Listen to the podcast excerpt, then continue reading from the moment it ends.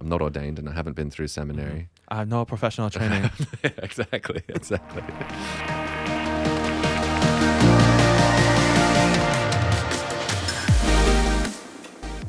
Well, welcome back to Open to Truth, a podcast all about exploring big ideas and discovering truth together. My name's Clint. Hey, I'm Tony. Welcome back. And I think we're just going to have kind of a honest little conversation here. About, I hope they're all honest. Yeah. You know, the conversations we have. When you set it up like that, it makes it sound like maybe sometimes we're, you know, oh. All right, deceitful. You want to start over? No, no, that's fine. We'll roll with it, and we will continue to be honest as we always are in these conversations. I get, I meant casual, I guess. Yeah. More. Yeah, um, yeah, a frank. Less structured. Yeah, it is less, because this is just stuff I've been thinking about, and you probably have as well, somewhat. Mm. Um, we want to. I want to. I brought this to you. I want to. Oh, are you serious? Okay. Well, spilled it. It happened. I want to talk a little bit about um, the role of a pastor. You and I are both. We both work at a church, mm-hmm. in what we would describe as pastoral ministry. Neither of us have that title. Neither of us are officially on We're paper. We're not reverends. We're not reverends. Yeah. We are not pastors on paper. But the kind of work that we do is frequently pastoral. It's referred to as that way. I mean, we both preach. Uh, we mm-hmm. both sit down with, do one-on-one sort of ministry with people and pray for people and that sort of thing. And so it's, I've just gotten thinking about, you know, as a, here I am at thirty-one and thinking about the various paths that lie before me in my life mm-hmm. that I could walk. And um, if you're not already at the halfway point, you're approaching I'm it. Getting close, getting close. So, and for a long time, my role at the church was sort of music stuff, creative um, arts that had the sprinkle of pastoring in there as well, of mm-hmm. course. But it's just got me thinking, okay, um, if I were to lean into the more pastoral type of ministry as a way of life and as a path, um what is that that I'm really leaning into? And so I've got some questions I'm just want to bring to the table and try right. to get clear in my head today as we think about this. um I'll rattle off a couple of them sort of to lay out where I want to go, but okay. I want to know, what is a pastor, uh and and is the role different from the the action of pastoring someone? Like, it seems like there is a title people can get called pastor. um And I want to know what comes along with that, like what qualifies somebody for that, what disqualifies somebody for that. Um, but then also, is pastoring something that's exclusive to happening within a church? Does it have to happen within a church, or is it something that anyone can do at any time with anybody? Um, and maybe maybe the issue is just our language. We use it multiple ways, or we use it to mean several things. But I think that's at play for sure. That's definitely at play. Mm-hmm. So I don't know, maybe we can dive in with our understanding of the role of a pastor at a church, since that's the context we're in. Is that an okay place to start? Sure. I mean, let me let me throw this against the wall, see if it sticks. Yeah. Um, to pastor is to care for another person's soul. It's the practice of soul care. Interesting, man. How how'd that strike you? Here's why. I mean, it struck me as very Christian of you. Here's why I maybe bristle just a little bit at that. If we just mean by pastor like shepherding, that's what it means, right? Mm. Pastor means shepherd. To, what does a shepherd do? Uh, provides for the flock, leads the flock, protects the flock. What else does it? That's about it. Goes and helps the struggling sheep if they flip on their back, that sort of thing. Yeah. It's not. But I am a sheep. I'm one too. Yeah. That's why I don't, I've never loved that I as much. See. You don't want to be just the king sheep telling the other sheep what to do. I don't like that. Yeah, yeah. No. Well, here's, anyway, the reason I bristled is just because I have started to notice this word pastoring weaving its way into non-church related um, workplaces. Like my mate, I'm pretty sure, Muzz, I'm sorry if I'm putting words in your mouth, but I'm pretty sure when I was in Australia recently chatting to my mate Muzz, who works for the Aussie government, he's in national security, can't even really talk that much about what he does, hmm. but I know that he at least leads a staff team of like five or six people or something. And he just, I was asking him like what his frequency is with one-on-ones. Like, does he, I was just trying to get a sense of how similar is like managing a team yeah. in that to managing it in a church. And he used the word, um, I don't know whether he said pastoral or pastoring, but he described some of what he does as needing to be pastoral with them. And it was not in any way, he did not mean he reads the Bible to them or prays for them or nothing like that. It just meant I'm shepherding them. I'm guiding them, um, coaching, like coaching up a young intern who's not professional. That might be part of pastoring. Like, hey, let me tell you how to be places on time and use a calendar and tuck your shirt in and that sort of thing. Well, that's why, I mean, what I find helpful about the soul care is it helps distinguish it from the myriad of other adjacent kind of things. Life coaching. Coaching, mentoring, counseling, great. Uh, therapy, uh, spiritual directing is yeah. on, on the rise. It that is. Term. Um, it's on the rise. Yeah. Well, that's part of my... So what's this little lane? That... What makes it unique? What makes pastoring different? And maybe this is part of it as well. What makes pastoring different than a couple of the things you just mentioned, mm-hmm. like spiritual direction? Is it a jack of all trades, master of none? I'm wondering. This is the role in society, or if you will, the body of Christ, mm-hmm. that they need to be kind of a little bit good at all those things. I'm wondering if it's that, because I've heard... Our lead guy say several times, you know, when he's sitting down with people, I'm not a counselor. He'll say that. Yes. I'm not a counselor. But they are coming to him for counsel. They are, you know, right. And he does give counsel, but he's not a counselor. He's not deploying state-of-the-art knowledge from fields of psychology and psychiatry. Well, and neither is he licensed as a counselor right. would be. I think that's the main. So there's a disclaimer of like, look, this is not financial advice. You know, right, right. I'm not a counselor, but but then there is an expectation that he would what offer a biblical perspective, a a, a Christian perspective. He, he's going to offer some spiritual wisdom, mm-hmm. hopefully. Not always. Sometimes there's situations. Would any other not? This is horrible. I probably should know this. Okay. Would any other non-Christian religious sect use the term pastor for their leaders? Great. Like, are there, like there's rabbis, but... Not, there's not Muslim pastors. There's imams. I don't know what an imam is. I th- I view that as like the equivalent of a bishop. Oh, okay. In the in their okay their structure. Boy, we're ignorant, aren't we? Yeah, I don't know. If if there are any Muslim pastors out there, please write into the show. Mm-hmm. I would love to hear from you. Or is it just a Christian thing? Hindu pastors? I, I've never heard Teachers, of such a thing. Yogis, Pre- priests, yeah, gurus, like gurus, yogis, mm-hmm. te- yeah. But a pastor is not those things, because rabbi in Judaism. Yeah. Yeah, yeah. Well, there's something about that pastoral ministry, going back to the sitting down, I'm not a counselor, but you've come to me for counsel. When I'm in those situations, it's it's very obvious to me most of the time that I can't fix whatever problem is in front of me. Like I'm not, and I don't think that's the pastor's job, not necessarily even the counselor's job, mm-hmm. to fix the problem. A lot of it comes down to being a... And why? why not? Because you can't. It's impossible. Well, some of it I can't, man. Some of the problems, it's like, there's just a lot that would probably need to change. Like when we say fix, mm. I mean, I, I can't just wrangle control over somebody's life and soul in a way that I could f- fixing a pipe. Yeah. You know, where you fix the leak. Yeah. You know, you could give some wise counsel on how you've seen leaks such as this been fixed by yeah. behavioral yeah. change and what what have you. Yep. That's fair enough. That is usually mm-hmm. what ends up happening. Offering some kind of, well, from my experience, really is what I'm speaking from. Not that I have that much. Which brings me to, and I'm sorry if we're talking in circles, but yep. I do wonder what qualifies. I wonder this often. What qualifies uh, somebody to be a pastor? And here's...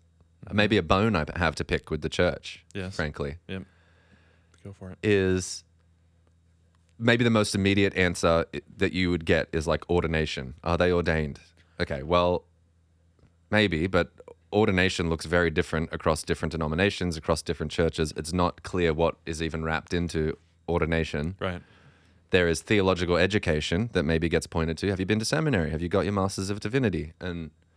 okay, fair enough. There's a certain body of knowledge that comes with that, maybe, depending on which school you go to. But yeah, even there's then, still a whole gamut of schools where there are some texts that I wouldn't even know exist. Texts? Yeah, mm. but are required at some seminaries. Right. So the, okay, so there's not some universal curriculum that is the pastor curriculum that you should go through, like a doctor or a like, I don't know, that would be pretty standardized, right? If you want to become a foot doctor, you're going to learn the foot stuff. Yeah. And it's going to be pretty much the Podiatry? Same. Podiatry, I think. The foot stuff. Yeah, yeah. But even then, like, all, all those specialties in medicine all had to go through med school, and, like, you had to, like, basically master anatomy. Right. For the most part. I want my doctors to know about yeah. anatomy. You're passing tests, and there's these... And the standards of excellence are determined by the guild itself. Say more about that. The uh, these different boards. I'm I'm kind of blanking on what the test you would take after medical school is. Uh, that's why I just punt usually to law, the bar exam. Got it. Got so it. The bar exam is put together by a guild of elite lawyers, or maybe people that have been practicing for a long time, or professors of law at different schools, yep. and they all get together and say, this is how we should, this is the barometer for excellence in law. Got if, it. If you pass this, then you are now qualified to handle someone's legal is uh, maybe concerns. Not sure if you know this, the bar exam, is that something that's the same across the nation, or is it state to state? Uh, probably st- by state. State to state. That sounds right to me. But either way, there mm. is this agreed upon bar that you need to pass, jump over. Yeah. And it seems like that's just not the case in pastoral ministry. In, so that the curriculum could be different depending on what school you went to. The ordination process could look different depending on what church or denomination you're talking about.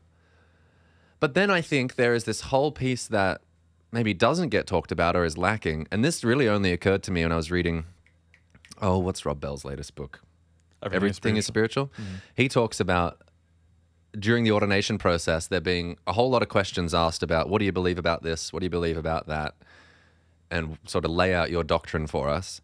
And no questions asked really about his character, or like, yeah. hey, how how have you loved someone in the community in this past week? Or how, what do your children think of you? Or yeah. um, when, when did you last mm. forgive somebody, and how did you go about that? Like, the kinds of things that people are going to be coming to the pastor with are real world, usually interpers- often interpersonal issues or personal issues. And there at least doesn't seem to be that much attention paid to how well ordered the pastor's soul is versus just what does he know and what has he studied, or she, I guess. Yeah. Am I crazy for thinking? I haven't just seen much of that. I've Maybe some churches are out there and they have a vetting process for what kind of character are we looking for. But even then, say you had somebody who had... It's hard to know. Can be hard to know without yeah um being time in spent. Relationship with them Absolutely. For a long time. Absolutely. I mean, sure, you can look good in an interview or an ordination mm-hmm. panel and impress people and be a real S O B on the inside. But sometimes what this leads to, I feel like I've met guys who are full-time pastors who, man, just seem to have no respect for the people or love for the people that they're leading. Like, I will not name names. You wouldn't know them anyway. But I, I've met people who it's it's clear they have some kind of disdain for the congregation in general. Mm. These idiots that I need to speak to every week, teach every week, and I spend my time studying, so my sermons are top notch. And oh. and it's it's like maybe maybe maybe your theology is spot on. Maybe the stuff coming out of your mouth is spot on too. I don't know. I haven't listened to your sermons, but is that the kind of shepherd that like? Do you really want to shepherd these people? Are you shepherding these people? Um, so I just don't know. I guess I'm just sad about that, or wondering, say you had somebody who is a lay person, ultimately. They've studied on their own, read on their own, but on paper, no qualifications. They didn't go to seminary. Mm-hmm. They aren't ordained, but they know their Bible inside out. They've, they understand the heart of Jesus well, and they live it out.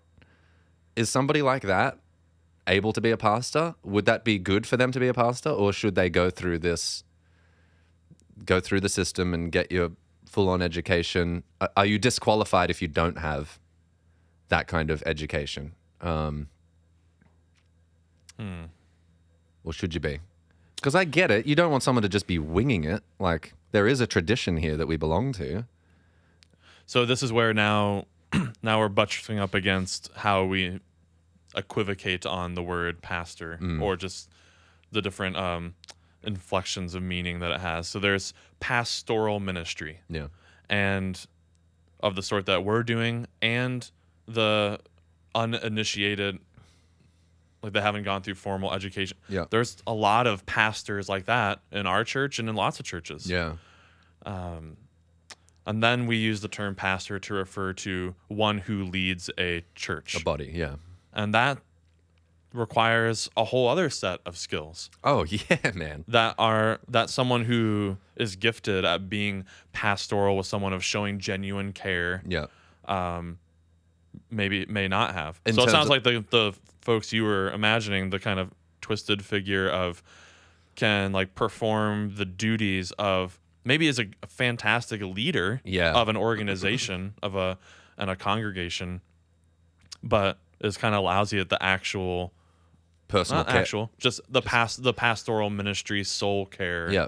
part of it. Yeah. And you're saying maybe it could be true the other way too, where somebody's very good at the pastoral care thing, but they should not be leading an organization. Absolutely. Yeah. Yeah. Yeah. yeah. That's fair enough. It's interesting the hats you have to wear, you know, especially if you're in a church that's growing. I mean, this is what we've seen mm-hmm. is our church, when I started there eight years ago, was three hundred something people or whatever. And it just kept growing up to eighteen hundred or something like that. But either way, a church of eighteen hundred is just very different structurally than a church of three hundred in terms of how time needs to be spent by staff, how many staff there are, now who's going to manage them, and um, all because the decisions. Because to have a to have a church of eighteen hundred implies a, a whole range of things. Mm. You probably had to get some kind of building to house all these people for the gatherings that occur. Yeah. And And, and so now you're managing a building probably project. A multi-million dollar yeah. fund every year. Yeah. And you went to seminary to learn about how to exegete Hebrews. yeah, yeah, yeah. And then ultimately the buck stops with you and the decision-making for how to spend millions of dollars. Yeah. And so that person wearing the the hat of lead pastor, the one who has the authority, positional authority to make decisions, Um, now that person either needs to develop the skill set basically of an M B A, yep. or hire someone that kind of has with that skill set, or be good enough at volunteer recruiting and relating to a wide range of people yep. that you could, in the same week or day or hour, meet with, you know, a drug addict who just got arrested for beating their spouse, yep. and to an extremely successful financial manager and yeah. try to convince them to help Vo- lead your volunteer finance team. Yeah, dude. So someone that is, I don't know, a congregant, let's say, that goes on a hospital visit and can really be present with someone who just got the news that they have cancer or something, mm-hmm. may not at all be equipped to do this other thing. Yeah. Like the behind the scenes kind of high level leadership stuff. Yeah. I'm not saying one's better or worse at all, but just it's not the skill set. Yeah. So I think in in particular, like we're wondering, and our roles are like we're paid to be on staff at a church, yeah. and wondering, you know, do I want to pursue being a lead pastor and yeah, or an associate pastor? I mean, I've yeah. never been a pastor on paper. You know, it's always been you have some designated role, and while you're doing that, pastor the people that you're involved with. Like, it's always been part of what I'm supposed to be doing is building mm-hmm. relationships with the people I serve with and caring for them, and that's expected for sure. Yeah. But at least explicitly, I've not been a pastor. So I'm just, yeah, wondering as well, well, okay, how about... I mean, wouldn't you say you've been a worship pastor? Just without... The... Yeah. I mean, by what people mean by that, sure. Yeah. Yeah. You've done that. I did do it. You just haven't led the whole organization. Right. Mm-hmm. Yeah. Which, I don't know. May, I, it might just be a similar thing scaled up, you know. Because um, there are many ways in which, like, the team I was leading felt like a little church within a church. It's like, here are the volunteers that are kind of the flock that I'm responsible for. It's one hundred twenty people or whatever. And you're caring for them, and you've got leaders that are hopefully helping you do that. And yeah.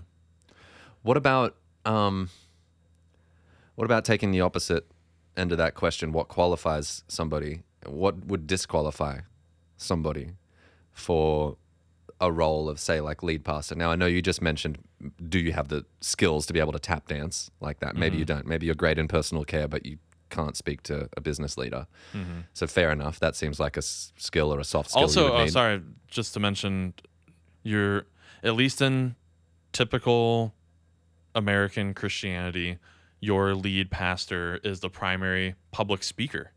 Yeah. Look, look a whole other skill set, man. Oh, geez. That we haven't even mentioned yet. Yep. Business acumen or just good instincts, being soul care, and then public speaking and having somewhat of rigorous thought and something reasoning to say. Yeah. Yeah, as well. So you've got like you need to be skilled at studying, being a loving a lover of learning. Yep. To have a well to draw from when you're talking weekly. Oh yeah. Can't just be repeating the same thing. It's a it's a strange brew. It's a unique kind of person that can do all of those things adequately. It is. Mm-hmm. It is. That's right. I'm trying to work out if I'm cut out for it. Mm-hmm. What do you think about? We've maybe touched on this in um, that episode on forgiveness. I think we talked a little bit about moral failing on the part of pastors. I'm just thinking through the kinds of things that I've seen disqualified. We've been through the ringer as a capital C church in the past couple months. Oh, sure. I thought you were talking about our church. I was like, what does he know that I don't know? No, no. Like the Hillsong. Oh, I don't know if I... Well, not, I mean... Oh, old mate Houston? Yeah. Um, resigned. Resigned, okay. Over sexual misconduct. Okay. Uh, I think his name's Bruxy Cavey or Cavey. I don't know Bruxy. Main, well, the, I think it's the biggest mega church in Canada. Uh, same thing. Got. I don't... Is he resigned? Resigning... I think he's resigned now. Do we know? And these are, you know, two cases out of how many? Was that a self-confession resignation thing, or was it like a, oops, you got caught, get out of here? Uh, I'm not sure. Don't know. Well, either way, we've seen that happen. I'm guessing caught. And yeah. Feels like usually it's that. It's usually that. It's usually that. Yeah. Right? Yeah. Well, because because it indicates a hidden life. The moment it's confessed, it's a little bit less hidden. You know, it, mm-hmm. you. We'll go, say more about that. Something well, about the hiddenness is Well, if you're caught, troubling. Then it just has this, it gives the strange texture to any kind of remorse or apology. Apology you would try to yeah, give. I do raise an eyebrow. It's right. Like, well, are you really sorry or just sorry you got caught? Right, exactly. Yeah. yeah. And whereas if you were to confess it, it shows that you took that first step and you're genuinely seeking forgiveness. It's Fair. Just easier to detect the attitude of the heart. And fair it. enough. I've heard, you know, our lead guy say, what the only thing that would get you fired is if I found out you you had some hidden double life or something, right? right? right. Which, okay, that's interesting. I, maybe we can just explore that a little bit. To that's what, not totally true. I'm sure like, there's other things that could... Well, yeah, there's other, other things you, you could, could get really fired for. muck for sure. up the job you're doing. But, for example, how... How transparent should you expect some megachurch pastor to be with the details of his life? Now, obviously, if there's like sexual misconduct going on, he has very little incentive to be forthcoming about that. Mm-hmm. And and it's probably good that that comes to light and gets stopped or whatever. But to what degree should you want your lead pastor's life or expect your lead pastor's life to be an open book to you? Do they have any right to... To, surely, it's a dumb question. Do they have any right to privacy? Seems like yes. Um, mm-hmm. We need to do an episode on privacy, by the way, and, okay. and data and stuff. Yeah. Uh, we haven't done that. Sorry. Yeah, sure. Just, I know we were thinking about it. Well, transparency and privacy to me are on, it's on a spectrum. Yep. And that's a sliding scale. And we, um, uh, this is a question about, are you asking a question about the role? Or in virtue of the relationship that you would build with a particular person in the congregation. So, hmm. so like the role of your therapist, they don't have to be transparent at all. No. That's not expected. You're, you're supposed to be, mm-hmm. actually. Mm-hmm. Not leave any stone unturned. Hopefully, as the therapy goes on. Yeah, if you're lying to just, your therapist. That's you, part of the relationship. It's not or helpful. That's a little bit what I'm noticing in spiritual direction. Yeah. You would go and... It's not it's, the expectation is not that there there's mutual vulnerability. Yes. Now I'm gonna slide the scale up on transparency for pastors. That role up They're, from counselor. F- absolutely. Yeah. Um. I just don't know how far. Um. Mm-hmm. I mean, that's what, I guess that's what you're asking. But there's that. Like well, how how transparent am I to the crowds, mm-hmm. to the congregation, versus like in one-on-one meetings. And I think you can slide up the transparency there mm-hmm. as you kind of test to see, is this person a safe place to do that? Mm-hmm. maybe, let me throw this at you. Maybe it's to do with, I think you'd want your lead pastor to be the same kind of person across all domains. I would not, I I wouldn't love it if they presented themselves one way when they preach, mm-hmm. and then the shock of finding out about some hidden sin is, oh, they're not at all who I thought they were, or yeah. the way they presented themselves is very mismatched from clearly this whole other side of them I haven't seen.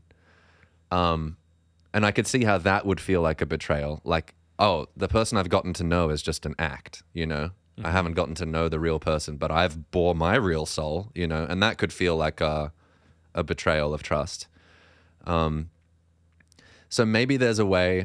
I mean, I think you and I both try to do this, at least when we speak. I I almost always include some of my own failings in my mm. sermons. At least when I'm preaching on something, I make clear I'm preaching just as much to myself. Like, here's how I blew it this week right. on this thing. So there's never a, there's never a, I've got it figured out, now you all need to whip into shape. Mm-hmm. But I don't share everything, you know. Um, I don't share everything from the stage. And some things I probably only share with you and a handful of others and not yeah. people in the congregation. So um, so I'd say no, it's not right for a congregant to expect full, a pastor, full, absolute full access to the pastor's life and every right. aspect of it. Yeah, that seems... overkill. So maybe it's a question for the pastor to be constantly going to God with, of like, hey, how is my integrity? Am I am I acting with integrity? And am I being honest in the way that I present mm-hmm. myself and my walk with you? And well, not to be cliche, but the Please. um I do find it helpful to bring to go back to this, what we say at Heartland a lot for our staff team is the best thing you have to offer someone is your thriving relationship with uh-huh. Jesus or God. And there's something about that that strikes me as really true. The times when I'm least excited about pastoring is when there's probably something not quite firing on all cylinders. The well is with dry. My spirituality, mm-hmm. you know? Yeah. And then times when that is brimming full, yeah. then I feel... vibrant, that I have something to bring to the table in this work of mm-hmm. soul care, mm-hmm. that my soul isn't on fire and thus can it's just kind of like putting the oxygen mask on yourself before someone else on the airplane. Yeah. You know, there, there's a lot of wisdom in that yeah, to good. How we operate in all of our jobs. Mm-hmm. That's a good point, man. I mean, just imagine being having to be a doctor who's grossly obese, but part of your job is to tell people to yeah. do their food pyramid. Oh yeah. You know, that you've got to, that would cause a lot of stress and cognitive so. dissonance. Yeah. Like, what am I doing? I can't even do what I'm recommending.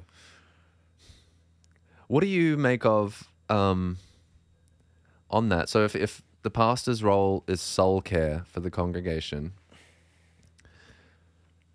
talk to me about how you see realistic limits on capacity. So it's not feasible for a pastor in a church of fifteen hundred to be great friends with all fifteen hundred people, right?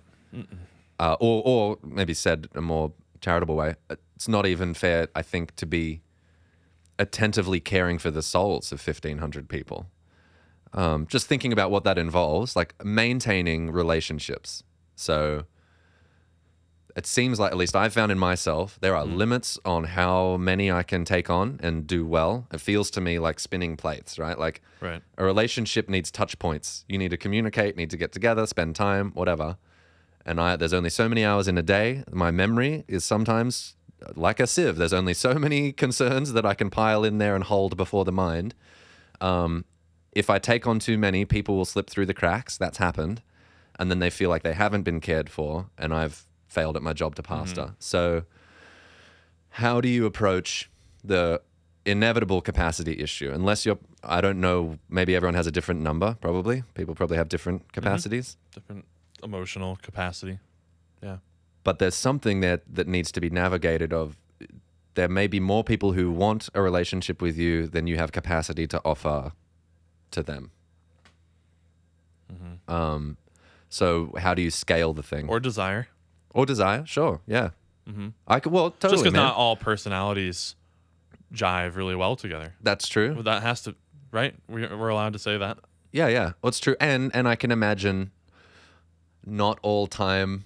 You, maybe there are these. Um, maybe there's some kind of an R O I calculation you have to do of like, there's some people who would love all of your time. Let's get lunch every day, mm-hmm. and we're going to talk about the same things. Or, and it's like, this is not the best use of my time. I need to go meet with some other people. Not that you're some messiah who's going to save the world, but no, that's I that's can imagine wearing, needing to draw boundaries as well. That's you wearing the organizational yeah. hat in the role of pastoring. Here's all these things that you're in charge of. And it may even be that you do kind of enjoy. It's not. It doesn't even have to be a drag. No. Which is, I think, what you can immediately think of with the the person who's always asking to meet. Let's say you really enjoy it, but even then, like, you've got to place limits on it as a pastor. I think so, right? You have this whole mission of your congregation that you're trying to drive forward, mm-hmm. and be a leader, mm-hmm. and that all can't happen if so, a lot of my time is all with one person. So how do you scale? How do you scale pastoral care? You just you have your handful, and then you teach them. You give them the, the Great Commission to go and also pastor. You yeah, you leadership development, trickle down, coach the coaches and coach them. Yep, just coaches on coaches on coaches. It's turtles all the way down.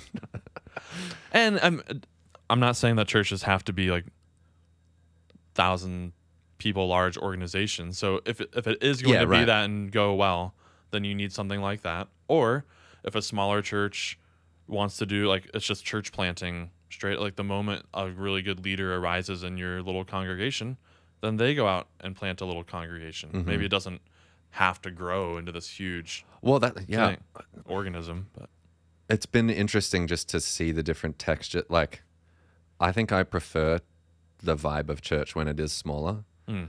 Then I do some big thing where most people feel like strangers, or maybe not most, but many. Like, and maybe that's on me. I'm not doing a good enough job learning names or something. But I, for for church to be at its most enjoyable and valuable for me, is there needs to be a sense of community. Of like, yeah, these are my people. I love these people. Like, mm-hmm. And if I'm looking around and I don't know many of the people just because of the size of the thing and you've got guests coming all the time. Did our first two episodes, we did two back-to-backs on church. What is church? And I forget what they, they were. Do they still survive? I don't know if they... Did they make the cut? The cut? No, I don't know. I but don't I mean, you're, now you're getting into ecclesiology and... Yeah. The study of the church and what is a church. Is maybe that, that, you know, it's another episode. Maybe. Yeah. Um, but either way, on the scaling piece, it's pick your handful of what? How many people? Or it's different for everyone. Or you have different concentric circles. Like you've got your inner three that you really pour into. Right. And then you you go out. Because yeah, you are meeting with guests all the time. It's not all going to be people that you you will be establishing new touch points constantly. Yeah, for if sure. You're doing your job well, mm-hmm. right? So, well, what do you think? Are are you one? Am I one? Or do you want to be one? Or how how would you even? Well, I, I second guess myself. How would you know? If you how were? Would I know? I one of the big question marks for me is the the. qualification piece. Like I'm not I'm not ordained and I haven't been through seminary. Mm-hmm. I have no professional training. yeah, exactly exactly William just, Hung. Yeah, just a kid with a guitar who's curious. And I um that said I I think I have demonstrated that I can do the work um and enjoy doing the work. I just could I do it for a lifetime? Maybe. Mm-hmm. Don't know. I think a big part of it is, do other people see it in you? Yeah. I mean, that's probably true. It's not just a pastoring thing. It's hmm. whatever life endeavor you're gearing up to set your family and life in motion toward. Yeah. It'd be good to bounce uh, that idea. People generally affirmative? Yeah. Or are I they read, cautioning you? I just, I don't know if, if this really maps on totally, but I just read the other day that the ask the audience uh, little, what is it called? Uh, a cl- not a bonus. It's like a tool in your toolkit for Who Wants to Be a Millionaire. Lifeline. A lifeline. Yeah, yeah. Um, you can phone a friend, uh, fifty-fifty, or ask the audience. Yeah. And the ask ask the audience had a ninety-two percent success rate. Really? But you will get crowdsource. Get the hive mind's opinion. You will get the question right with your ask the audience. That's pretty cool. Pretty much. Right. Uh, so. So when trying to decide, it's it's not a bad idea to for a. You now you want now the key there is you have a diverse audience. Yeah, don't. Uh, Who Wants to Be a Millionaire? To sign up to go to such a thing, you're probably interested in game shows, but it's all different walks of life and perspectives, so you're getting a breadth of knowledge. Ask the audience in your life is not just your parents and, and your best friend. Yeah, you know, because yeah, yeah. they're your homers for you already. You know, like yeah. oh yeah, great. Yeah, fair enough. Um. So yeah, people. If you have enough of those voices saying, and you ge- are genuinely asking and coming to them with, here's what I think pastoring is about, or whatever you're putting your hand to mm-hmm. in your life. Um, and if you get just yes after yes after yes, that's a huge indicator, you know? Mm. Yeah. Because we, uh, and also the, and another important aspect is the tendency for us to be self-delusional. Yeah. Self-decept. Sure. Self-deceiving. I'm worried about that. I think it's uh, there's this this great little book, uh, I Told Me So, by Greg Tanelsoff, uh, one of the profs at Biola, where I went to school. And in the opening chapter, just cites some studies. Uh, I think it's somewhere like eighty to ninety percent of teachers think that they're above average. Yeah. And it's probably, I, I would... I think that's true of drivers too. It's like mm. most people think they're better than the average so driver. Ma- so many of them are wrong about that. Right. You know? Yeah. Just they have to be. So the tendency to yeah. deceive oneself in either direction, perhaps, like mm-hmm. I'm, I'm, woe is me, I'm not cut out for it. Mm-hmm. Or like, yeah, I'm kick-ass, I'm a rock star. Mm-hmm. And just having trusted voices that will be honest with you. Be honest. Yeah. Yeah. Maybe I need to do more crowdsourcing. Then maybe that's the stage I'm at. I mean, what do you th- have? I mean, I feel like I've heard people say, yes, go do this. I have heard nothing but affirmations right. at the moment for anybody I bounce this past. Yeah. Oh, is that true? Yeah, pretty much. Mm-hmm.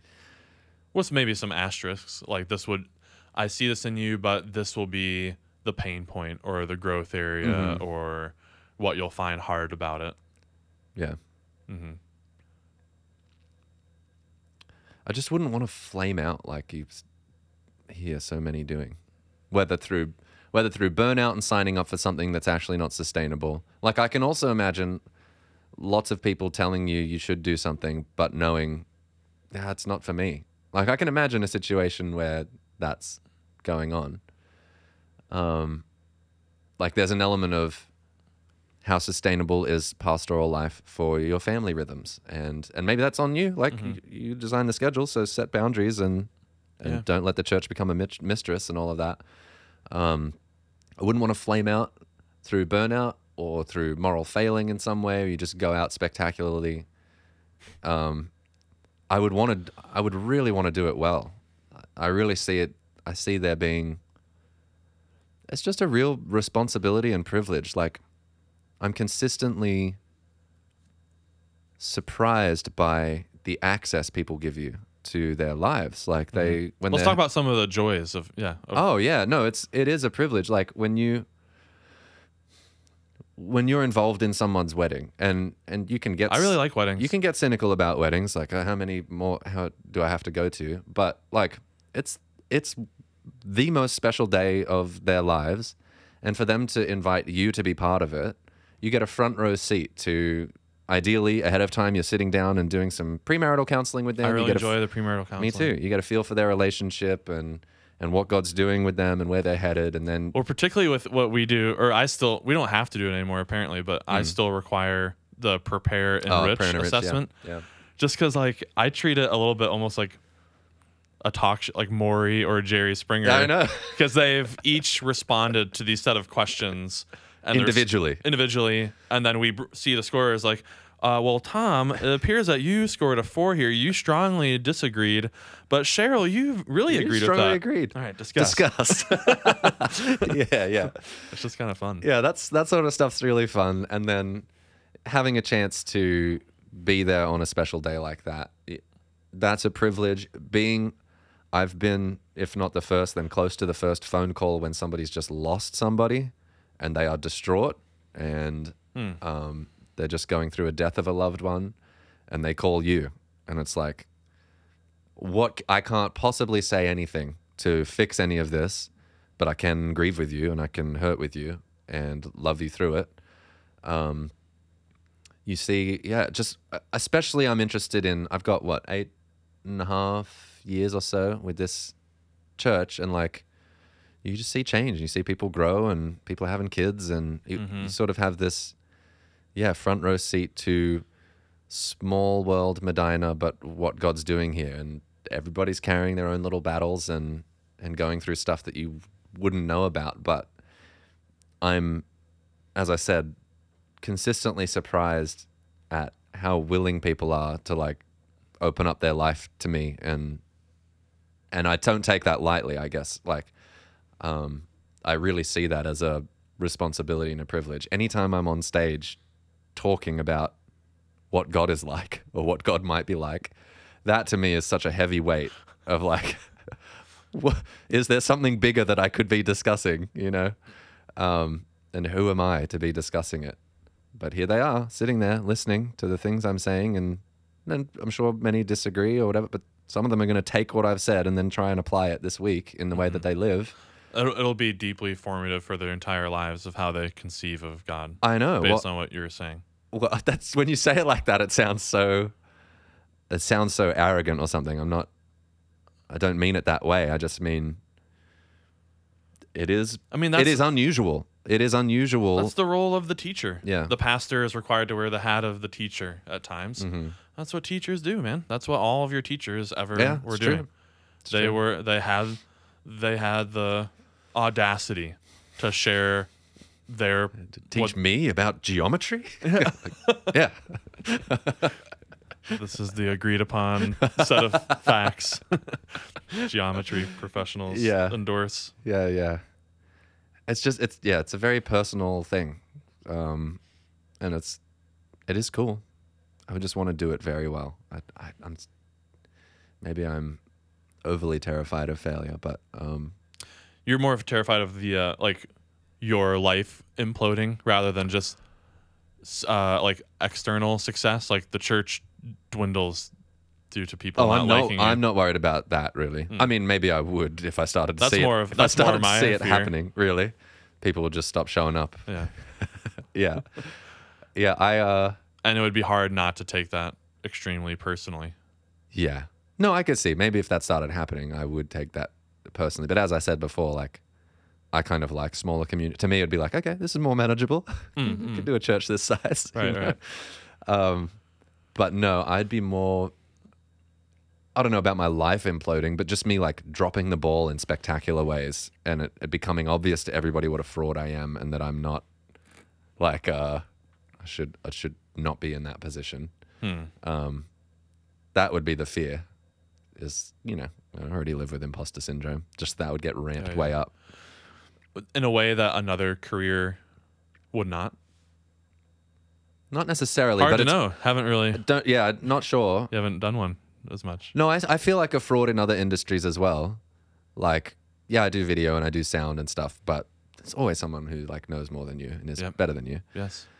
But there's something about the pastoral ministry that puts you in, it feels like, in a bit of a fishbowl. Like a, you kind of are the the face of this organization or community.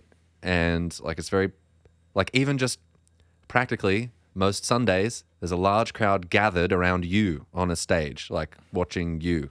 It's just, it's very public, central. Mm-hmm.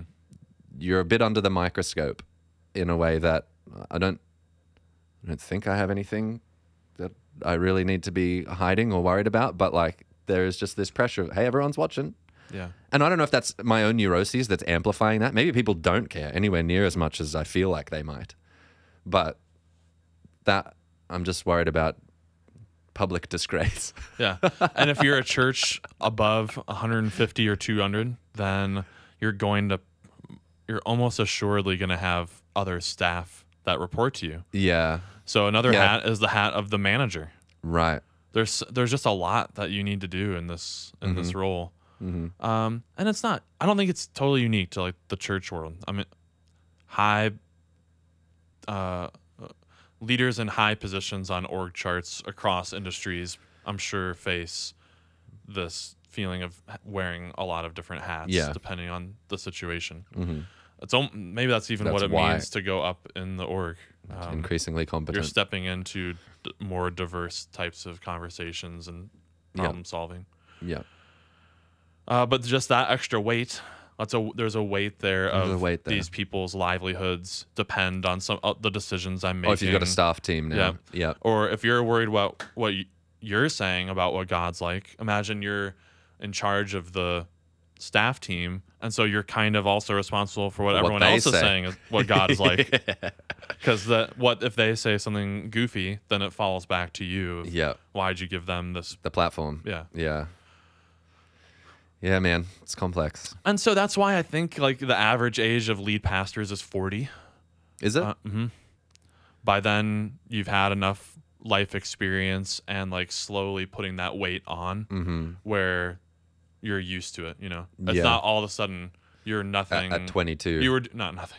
You, you are were you're, nothing. You're inexperienced, and then someone hands you this whole satchel of lead pastor of a sure of a sizable yeah, church yeah. where these different hats come into play.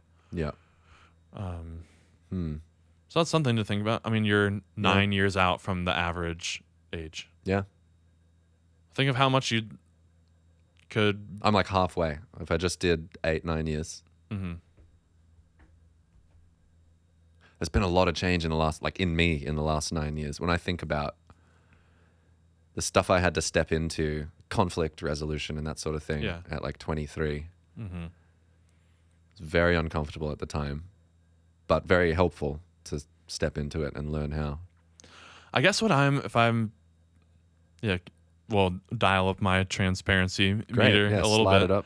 I think, and I think you've said this before as well, but the um, the deconstruction journey mm. of how just how much my beliefs on a number of important Christian doctrines has changed. Mm-hmm.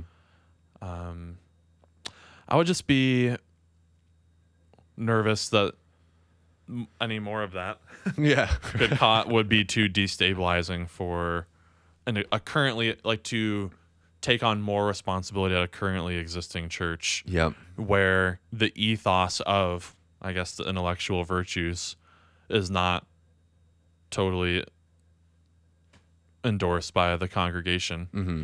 What excites me is like if I were to do this one day and, and like be the lead guy or whatever, and, or a co-lead situation, mm-hmm. if we were to ever start a venture, yeah, um, I don't know. I mean, there's a reason why I like what we're doing here. Yeah, the values on display here. Hopefully, the intellectual virtues: being curious, being open, being thorough, having poise and not getting freaking out when people disagree. Yeah. Um, humility, able to say like, hey, I've, I've been thinking wrong about that. I can need to change my mind. Mm-hmm. Uh, and the courage to do so. Those are rare words, man. They're not, um, unfortunately, it's just very rare in the church. Yeah. You know, the, mm-hmm. yeah. So a, a church body that exhibited those in the context of, we're chasing after understanding what God is like. Mm-hmm. Let's leave no stone unturned. Mm-hmm. Uh, people with that, you can disagree on nearly everything mm-hmm. and be a part of this fellowship. Yeah, that excites me.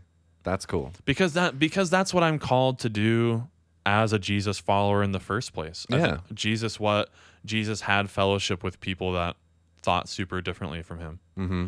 He reclined at the table of the Pharisees, and he did not think like the Pharisees did. Yeah. Just as much as he reclined with the prostitutes and drunkards, and mm-hmm. um, that didn't stop him from keeping a genuinely open table. And so I I've, I dream of a church that's like that, and I don't know how it works, and that sounds extremely messy, and yeah. how do you get anything done if no one's in agreement about stuff? There's all those yeah. headaches. Um, yeah. And maybe there – so you right, you do need some agreement. Yeah. And what if we just shifted them away from this hard line set of historical, doctrinal topics, yeah, like an, a specific thing of atonement. Yeah, um, right. But rather, um, yeah, I guess some, some of these virtues, values, and, and ways of being in the world. Yeah, yeah. Um, kind of getting back to um, what what you train for is what you get. So like you, we have churned out pastors and leaders because the seminary education was all just informational. Yeah, learn this set of dogma and go tell people about that stuff. Yeah. And we didn't give one lick about their character or how they were going about their pastoring. Or the soul care stuff, yeah. And it's so and so that I think that gets reflected in all these different statements of faith, or mm-hmm. what are the organizing principles mm-hmm. for why we're gathering? Well, it's because we all kind of agree to this list of doctrines. Yeah. Really? That's just not as exciting to me. Yeah, right. You know, right, it's right. more... Um, I haven't, I don't have it totally filled out what I would want a church that we would lead to be like, but um, we're gathered around pursuing God in a certain way. Yeah, right. In, in a certain posture of, um, yeah, those things. I, yeah, there's I keep a culture. Saying the list. Yeah. Yeah. That's good, man. I appreciate you sharing that. I guess I, yeah, I feel the same way. The question is, are there enough people where we live? And then to do something like that. Yeah. Yeah. Was it just be you and me? Yeah. Doing the podcast, doing the podcast. I don't know, man. I've chatted to people who get excited about that kind of idea mm-hmm. when I pitch it to them. I think there are, I, th- I think there are enough people who have been through or are going through similar sort of deconstruction-y type journeys that would appreciate a community where those sort of intellectual virtues and, and values were the tie that binds. Mm-hmm. Um, maybe. Maybe what, there's a place one issue I've seen, though, is that so often it just seems really often the case that the deconstruction crowd is really tightly related to, like, progressivism and, like, I don't know, call it left-leaning liberal politics. And that's, I'm not saying that. No, I know I'm envi- you aren't. I'm envisioning a community where there might be people, there are pe- there would be people that share a table that both do and don't think homosexuality yes. is okay. Yeah, yeah, yeah. Like not, by me saying this, I'm not saying like I want everyone to be progressive. No, uh-uh. No, no. No. It's the hard work of how do we come together with true diversity. Yeah. Not your goofy pigment of your skin. Yeah, yeah. And all this stuff, but actual the diversity of your soul and yeah. your worldview. Yeah. How do we bring that together in a way that's healthy? Um, yeah. I like that vision. Me too. Let's do it. Okay. All right. Well, I think that's about all I was wanting to discuss on this. So thank you. Thank you for listening along and watching along. Hopefully this was, I mean, these are the kinds of discussions that Clint and I are going to have anyway, because I just want to know, mm. sort this thing out. So we turn on the cameras and let you in too. If you're a pastor, if you're a pastor from some non-Christian type of organization, please write in. I, I really do want to know. But you go by pastor. Yeah, yeah. Like yeah. if that's your title, I'd be really curious to know. Um, you can always reach out to us. Like we'll interact with your comments, whether you leave them on this YouTube video or you can write to us, mailbag at open to truth dot com. If you've got a question that you want to end up on a mailbag episode, we love that. I love going through your questions and stories. So be sure to check that out. And then there's a blog. Tell them about the blog. Yeah. So we moved over to Substack. Substack. Uh, so it's open to truth dot com or oh, come on. No, it's um substack.com slash stay curious. Got so it. I titled the blog. The Stay no, Curious instead blog. Instead of just saying the Open Truth blog, Stay Curious. Substack.com slash Stay Curious. Yep. Got it. And that comes yep. out weekly. Great. So it's not you're not going to get overwhelmed by your inbox. Yeah. And it's just a way of raising your hand and saying, Like I, I listen sometimes. I'm a part of this little Open to Truth community. That that helps a ton. Yeah. Because right now I'm just looking at numbers on views of videos and audio downloads, and I don't know who they are. Who you where, are? Where are you coming from? Yeah. What, yeah. What, what are you doing? Yeah. Uh. So yeah, just let us know. We'd be really thankful. Awesome. Thanks for listening. Thanks for watching. We'll see you next time. Stay curious.